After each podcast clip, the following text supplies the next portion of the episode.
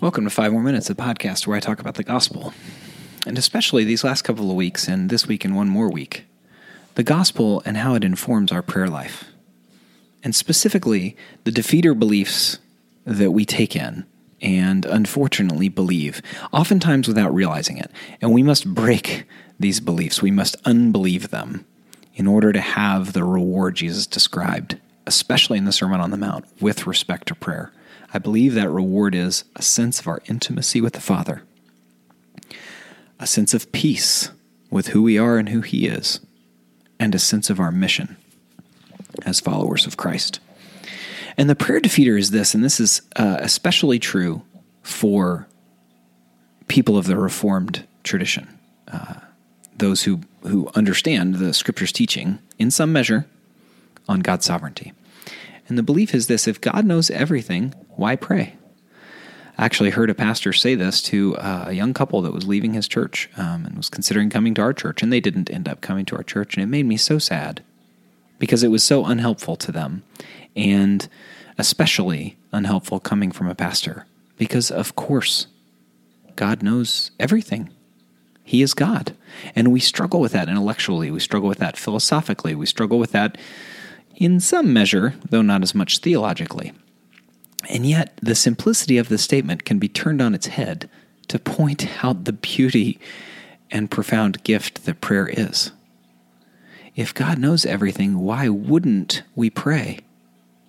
Let's assume for a second things I think we should assume, which is that we are finite, God is infinite, and the reward for prayer are those three things that I've mentioned peace with the Father, intimacy with the Father, which are two overlapping but separate things, and a sense of mission that we have as His follower. So God knows everything. We don't know everything. That's the reward in prayer. We're not coming into prayer in order to learn something. We're coming into prayer to receive the reward that Jesus described. And I think that we know this very instinctively. We have choices in front of us. We have a place and a role in the world. We have certain amounts of gifts, money, humans in our life. And what do we do with all that stuff?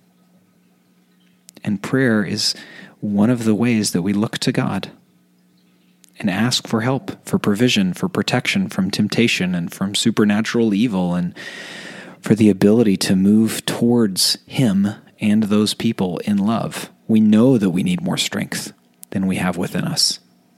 And it doesn't have to do with God knowing everything and us not knowing everything. Not at an instinctive level, not subconsciously. We know, maybe we know that God knows everything, but we certainly know that beyond that is our need for help. The rewards of Christ are as available as He says they are through learning to pray the Lord's Prayer, which is specifically taking each clause each section of the prayer and making it our own and applying it specifically to our situation in life and time and the neighbors he's put into it. If all of that is true, then how much benefit is there to us for in, in engaging with the one who knows everything? So perhaps one way to deal with this prayer defeater, if God knows everything, why I pray, is to simply flip it.